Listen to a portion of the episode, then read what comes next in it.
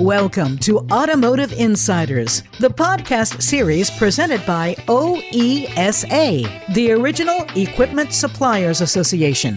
You'll hear from automotive industry experts on the critical issues that are impacting the mobility landscape.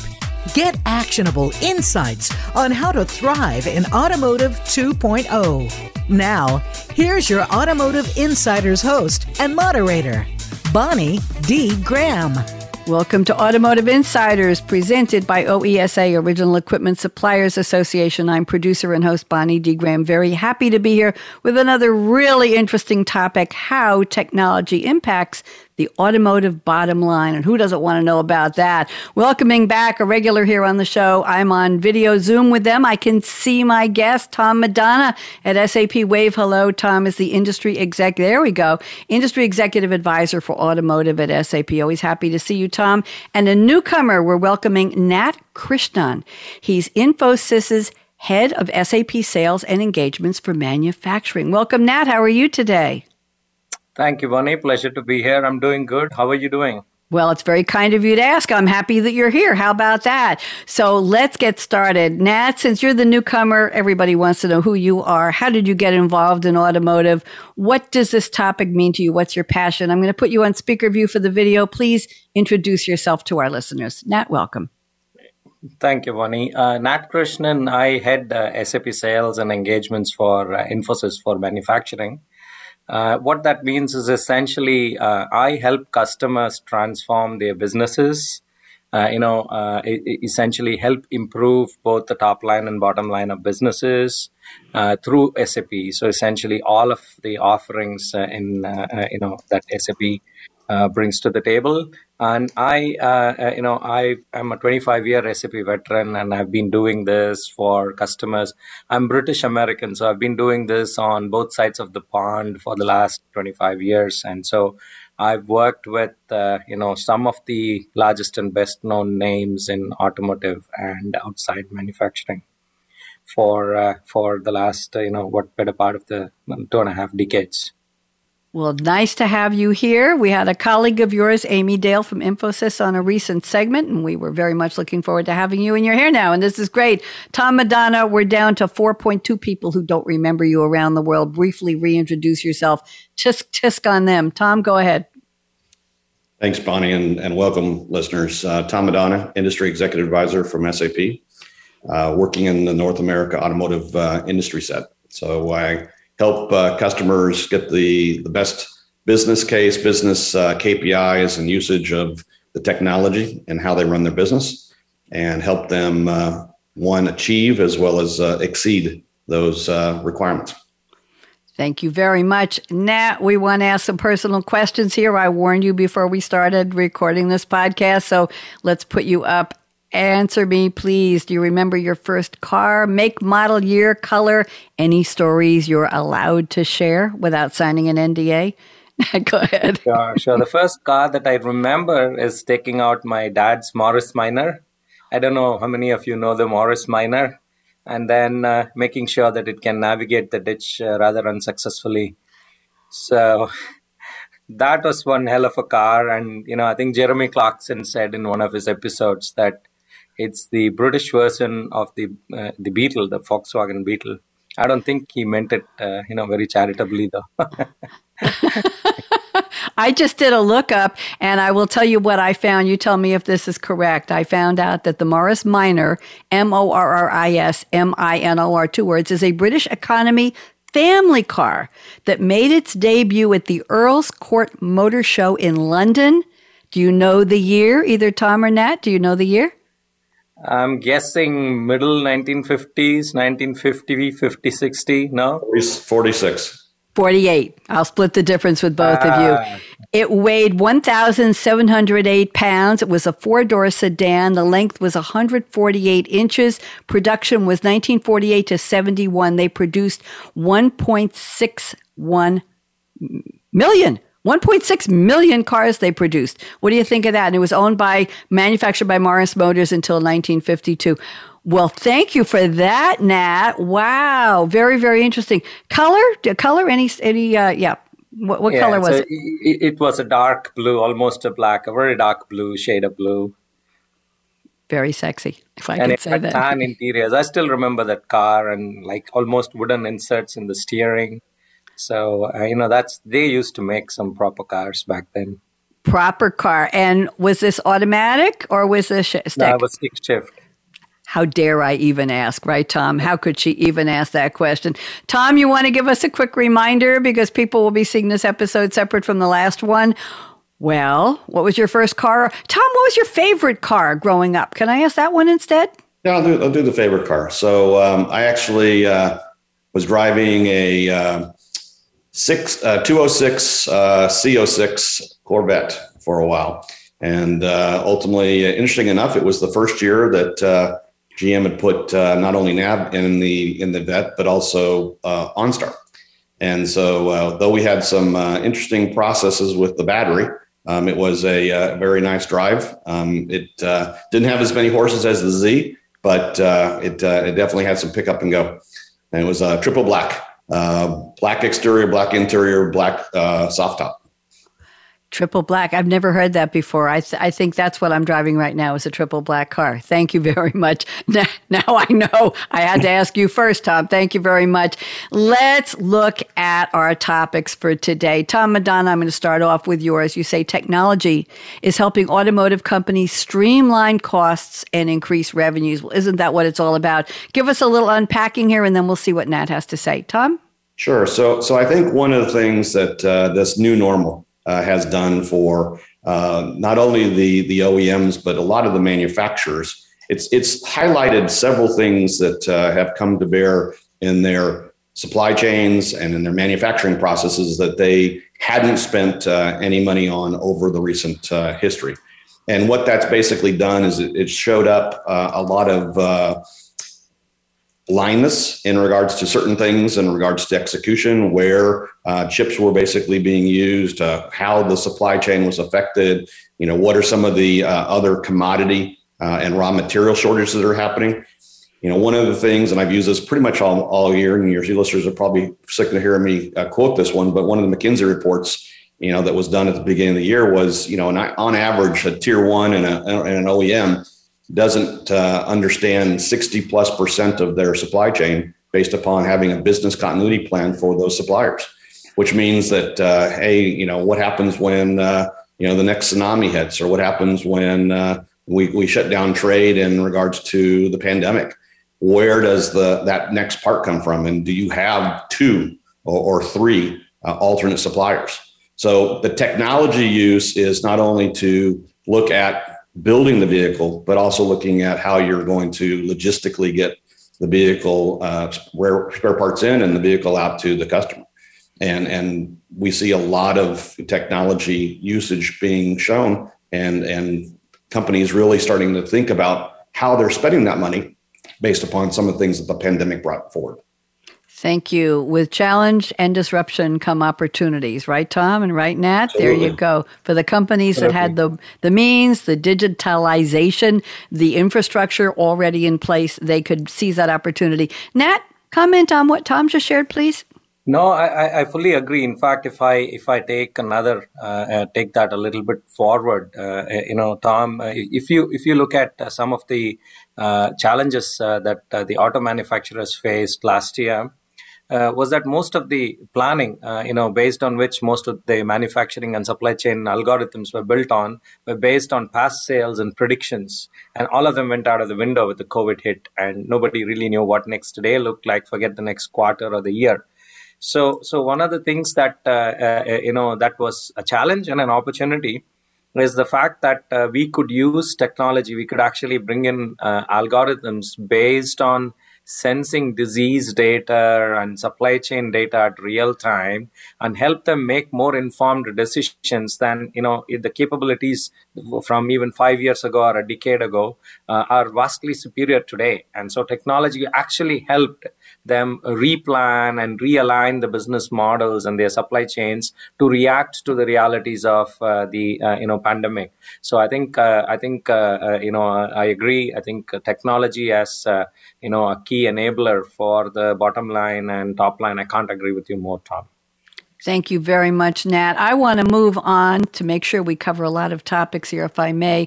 Nat, I'm looking at your first statement here. This is interesting. You say technology is helping automotive companies adopt and launch new business models that are service based, faster, and easier. And you're going to talk a little bit about Ford Mobility Business, BRIM, and subscript- subscription billing, and Volvo Car as a Service.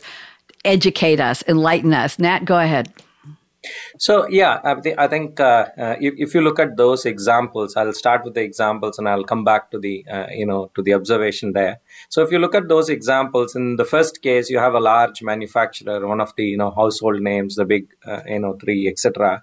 Uh, launching out newer uh, top line and newer lines of business, as in newer revenue you know capabilities, and the speed in which they were able to take this you know take this to market uh, you know in one year time frame uh, compared to whatever else they have taken in the past cycle times to launch a completely fundamentally new service line or a line of business has has been uh, uh, you know eye opening they were able to launch capabilities which involved selling the uh, you know services which are subscription based and the ability to be able to you know turn it on and to be able to scale that uh, you know and and SAP's solution set to enable that you know really help them go to market fast in the second case, here is an auto manufacturer who actually turned the whole paradigm on its head.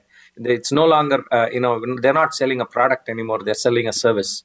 So, and this is being seen all over the place, and with the increase in fleet, and you know, with the increase in uh, you know different as a service commercial models across the auto spectrum, uh, we are seeing that you know uh, um, a lot of the uh, uh, not just OEMs across the board, uh, services are being consumed what were previously consumed as products.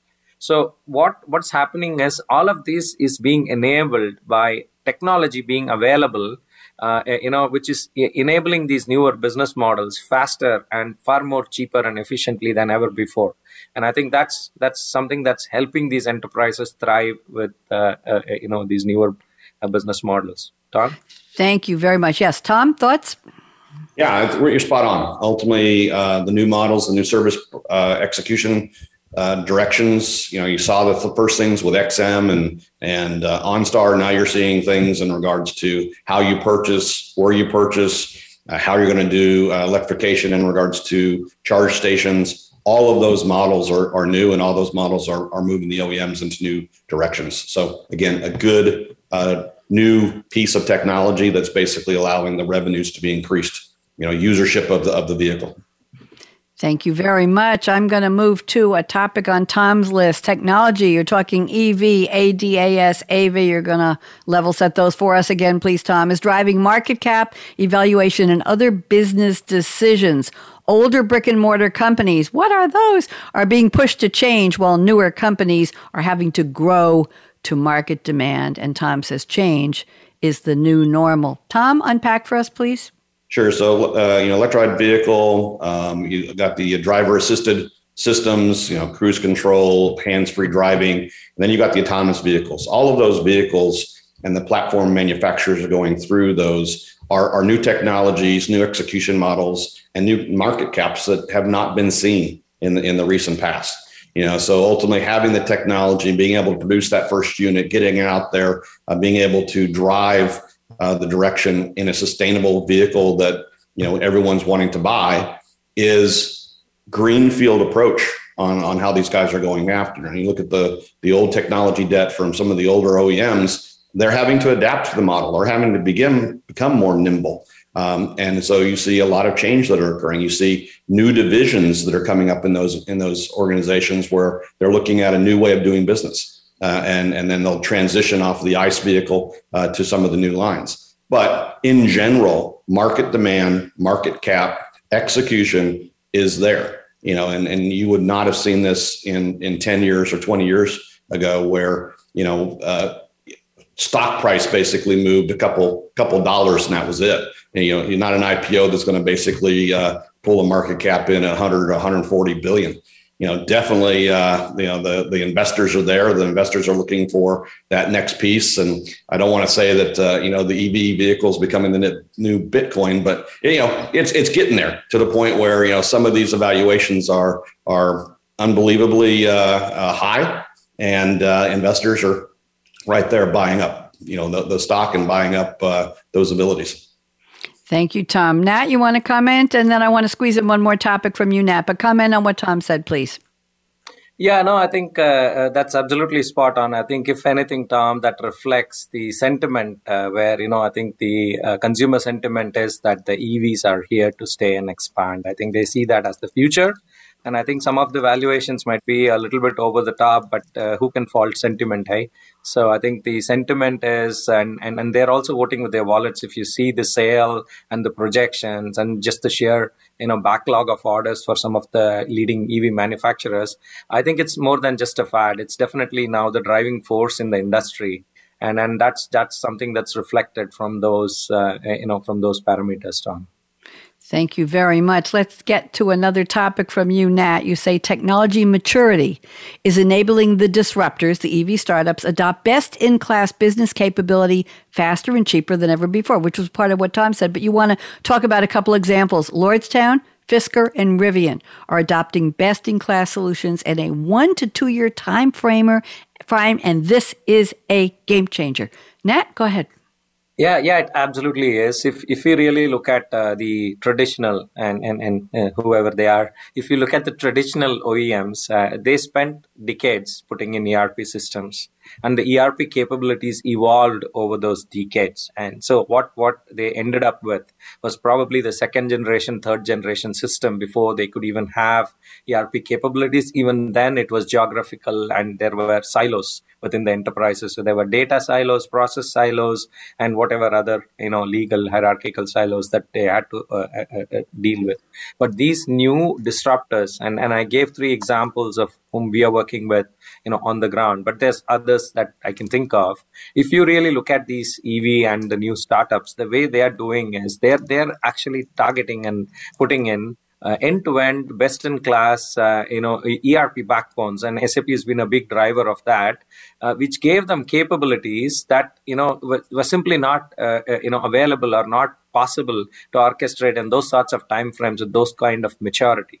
So what we are seeing is not only are they disruptors from a business uh, and, and, technology side of things, but they are having backbones and, and that is enabling them to get both top line and bottom line, set up their businesses efficiently, set up them on best practices and, and, and get it fast. So we're, we're seeing most of them are putting in solutions in the one to two year time frame and that is pretty much solution that they would need to run as say end to end as a new auto OEM running off whatever these 100 billion 200 billion valuations and that is scary just to think of the probability uh, uh, of something like that just did not exist even 5 years ago. So some of the evolution of technology capabilities some of the evolution of the faster cycle times in uh, ERP and an SAP delivery, and uh, and uh, marry that to the uh, uh, uh, the need because they, they do need something. They're all most of them are coming to market in you know one year, two year time frames, and from the time they launch, everything is against the clock.